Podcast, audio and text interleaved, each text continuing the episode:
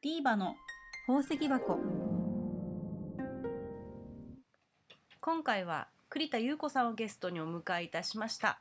天然石デザイナーの栗田優子さんです。よろしくお願いします。ね、私、あ、あの私アッコと、まあ、数年前に雑誌の取材でお会いして以来ですね。過去変わりなくてごねんくらい前ですよね。もうそんな経つんですよね。あの頃の優子さんはとても初々しい、今も初々しいですけど全く変わらずいますよ、そんな厳しかったですよね。自分でもそう思いますね。今ね、ずるしくなっちゃったね。あのエスプレッシーボというあの、はい、なんて店舗っていうんですか、お店っていうんですかね、ブランド、ブランドですかね、名前とかですかね、はい、立ち上げられてるんですよね。はい、ちょっとそこら辺をいろいろ聞いていきたいと思います。よろしくお願いします。よろしくお願いします。ではゆうこさんのプロフィールからお願いします。はい、そのエスプレッシーボという意味をちょっとお聞きしたいなと思うんですけど、これイタリア語、イタリア語ですかね。イタリア語なんですね。はい、あの美奈子さんご存知かと思うんですけど、はい、時々学校に出てくるようなフレーズ、フォルテッシモとかそういう、まああの表現上の感じなんですけどね。あの表情豊かにいい、はい、う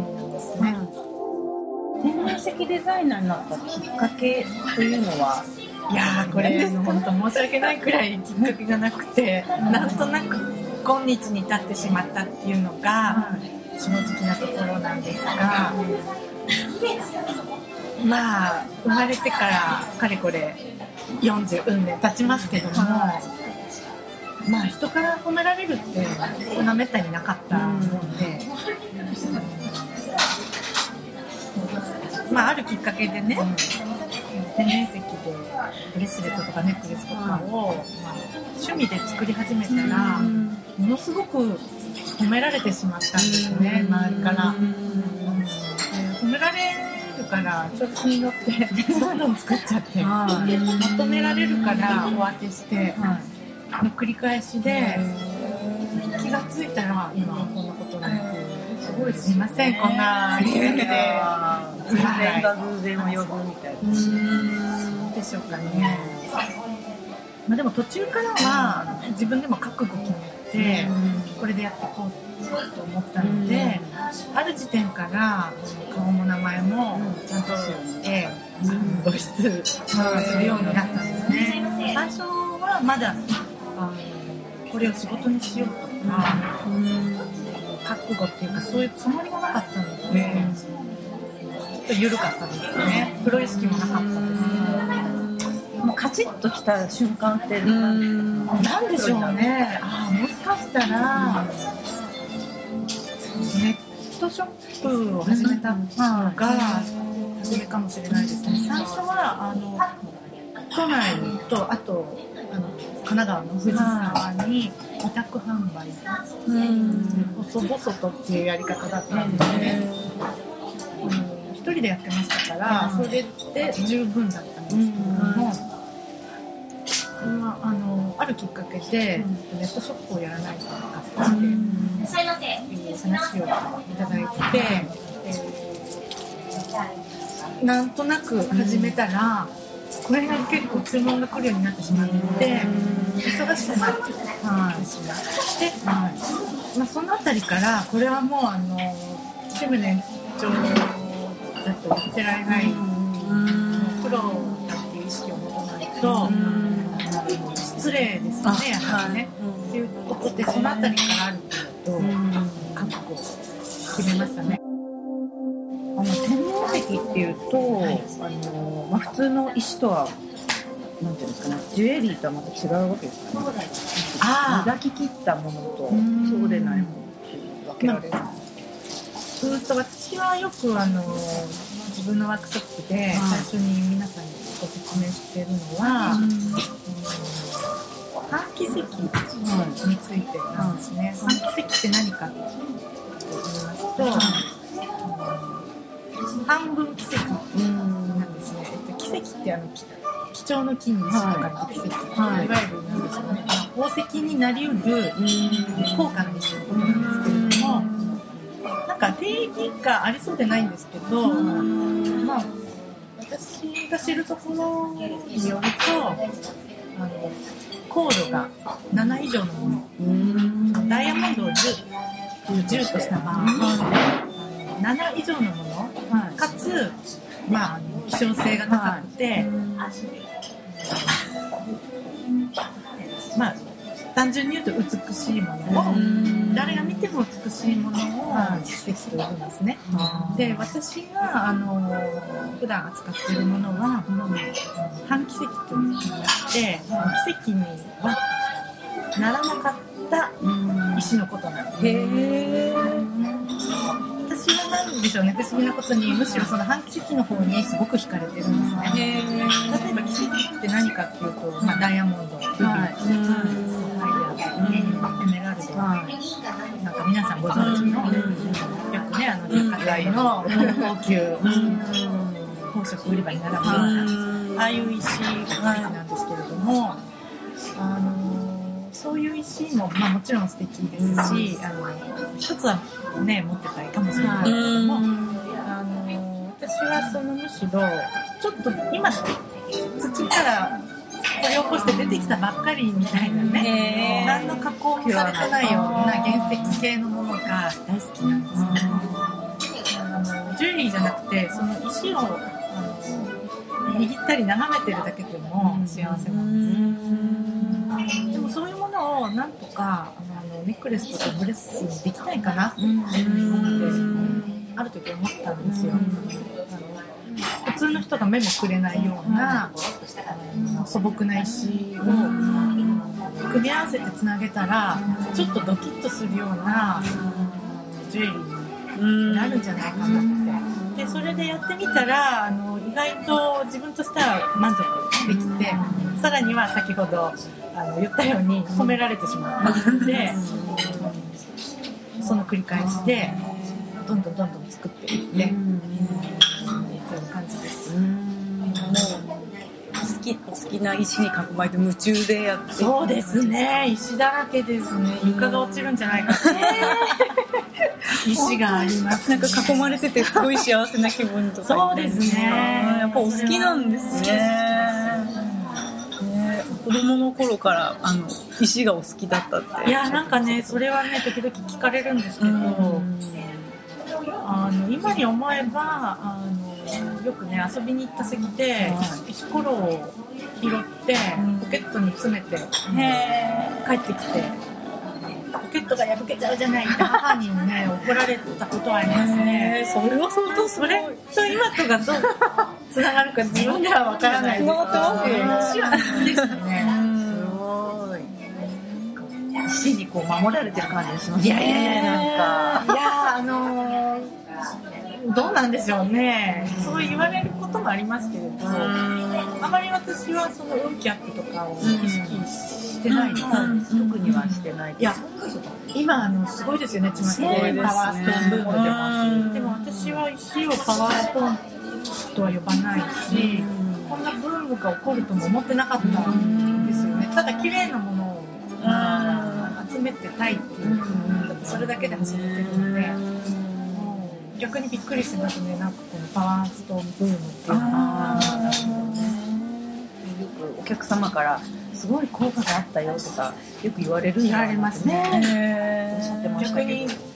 びっくりしましたね。えー、それ私のおかげではないと思いますって目を込めて申し上げてるんですけども、いやいやいや、多分ね、私はあの自己暗示、うん、それもあるでしょうね、じゃないかなって。分からないですよ、あのか科学的には何の証明もされてないんですよね、今のところ。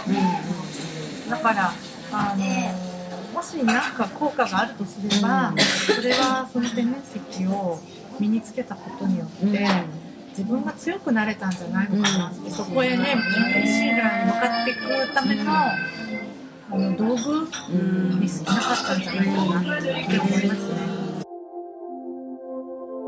やっぱりその作ってくださった方のパワーこもると思うんですよ、私的に。うん、そうですか。で、ああ、なるほど、あ、クッチャさんが作ってくれたんだみたいなね、ちょっとこうパワーを感じたりっていうのもいやあるじゃないですか。それね、なんか憧れの憧れのね、あの素敵な、うん、いやだからね、あの。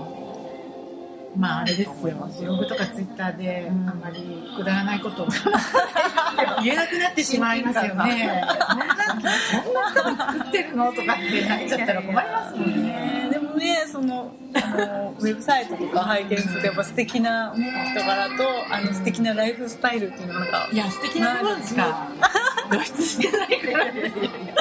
それでもやっぱ夢を見たいじゃないですか。そうですそうです。はい、夢壊さないようにギリギリのところは守りますんで。ありがとうございます。ありがとうございます。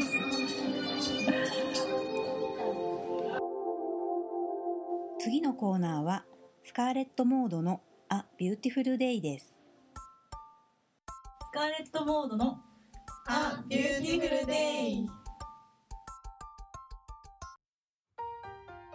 皆さんこんにちは。こんにちは。えっと今日は エムシー を担当しますのがドラムの山田春菜です。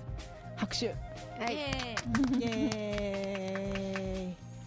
皆さん楽しいことありましたか？死にた。誰も楽しいことない枯れた番組です、ね。あったんでしょ？私は、うん、私はライブを見に行くのが好きだから。うん、昨日も行ってきて、うん、楽しかったです。場所はどこですか？渋谷のね ダブリューダブリューダブリュー あ、この前あ行きました、私も。本当？はい。な何のバンド見に行ったの？私アナログフィッシュっていうバンドが大好きで。知ってる？うん、好き？知ってる、うん、うん、あり、ありがとうすごい素敵なんですよね。どんな編成なんですか？えーとね、ギターボーカルとベースボーカルとドラム、うん、でそのバンドがなんで好きかっていうと、うん、あのギターの下岡明さんっていう人が見てて私とっても共感できる部分が多くて、うん、だからね、なんかそれでいつもライブ見てて楽しいんですよね、うんうん。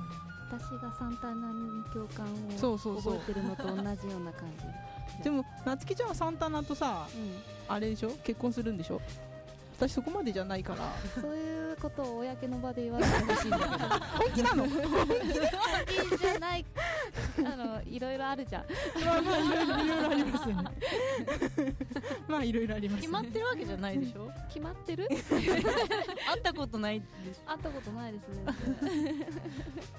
えー、その共感できるっていうのは私今までそういう体験ないんだけど、えー、ど, どういう感じ？この人私と一緒みたいな。あの共感できたのは、うん、ちょっとマニアックな話ですけど、はい、タイム感の取り方だったんですよね。あ、でも絶対それだと思いますね。私も、ね、タイム感の取り方がやっぱりね、うん、そうだよね、うん、やっぱね、うん、ドラムとベースは、うん、特に感じるんですよね。ギタリストさんはやっぱり分かりやすいので。あ、そうなんだ、はい、あ、なんで敬語？えそうなんだ、あるんですよ。みえさん、なんか最近楽しいことありましたか？楽しいこと、うん、そうね、最近楽しいことあったかな。みえちゃんのノープランだった悪いこと聞いちゃったでもみえちゃんあれでしょ、今度ヨーロッパ行くんでしょ？ヨーロッパ行きます。え、それは何で？えっと、バンドで、あら、まあ、みんなで行きます。いいですね、うん、スカモも行きたいな、ね、行きたいね、ね、っていう話を前から、ね、前, 前言いましたよね、ポ、うん、ッドキャストで。スカモはアフリカでしょ？そう、アフリカ。え、アフリカ行っていいの？それ私の完全に個人的な趣味だと思うんだけど行っていいんですか、スカモ？やったやったじゃあ、アフリカに今ね、なつきちゃんのコンタクトずれずれでめっちゃ泣いてるけどはい、ひなこさん、なんか楽しいことありましたか？楽しいこと、うん、この間ね、スキーに行ったの、私。はいはい、久しぶりに滑りました。新潟ですか？新潟に行きました。すごい吹雪時だったんだけど、おめっちゃ滑ってめっちゃ転び、転びました。やっぱあれですか、雪焼けってするんですか、スキーって。あ、そうするから、もう結構あのもう吹雪で外暗いんだけど、顔塗って顔塗ってっていうか日焼け止め塗って、うんうんうん、え暗いのに、うん、は紫外線はあると思う。あと雪で反射するから焼けるみたいで、うんうんうん、結構日焼けするっぽい。あんなあのこのここが来るんですよね。ここがあって下のところ、それそれそれラジオでこことか言っても全然そうあの照り返しで雪からあの照らされて、こここの顎の下の部分が意外とスキーの時焼けるって。焼けてる焼けてるうんうんうん、わかんないです。そうか。じゃあそこだけすごい塗らなきゃいけないんだね。そうそうそうそう。何重にも。なんか曇りの日とかだとあの雪じゃなくても照り返しがあってどうのこうのとか聞く。はなちゃん美容に詳しいからね。美肌でしょでしょ。でもどうのこうのとか言ってるけどね。どうのこう。日焼け止めとか欠かさないもんね。欠かさないよ。えー、みんなそうじゃないんですか。私塗ってるよ。塗ってますよね。めっちゃ日傘さしてますもんね。そうそう、夏はね、うん、サングラス&日傘ですよね。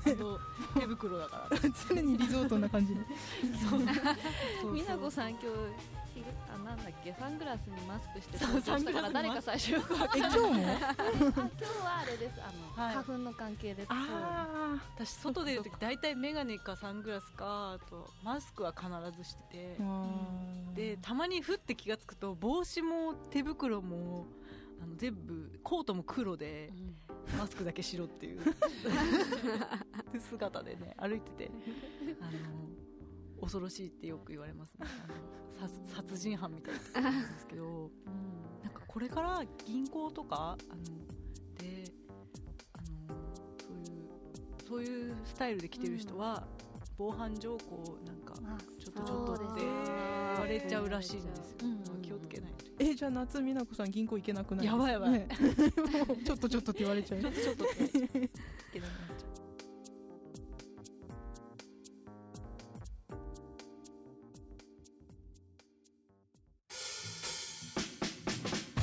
この番組は吉田明子と滝沢美奈子、スカーレットモードでお届けしました。番組の感想などは Facebook や公式ブログ、メールでお待ちしています。では次の配信をお楽しみに。さよなら。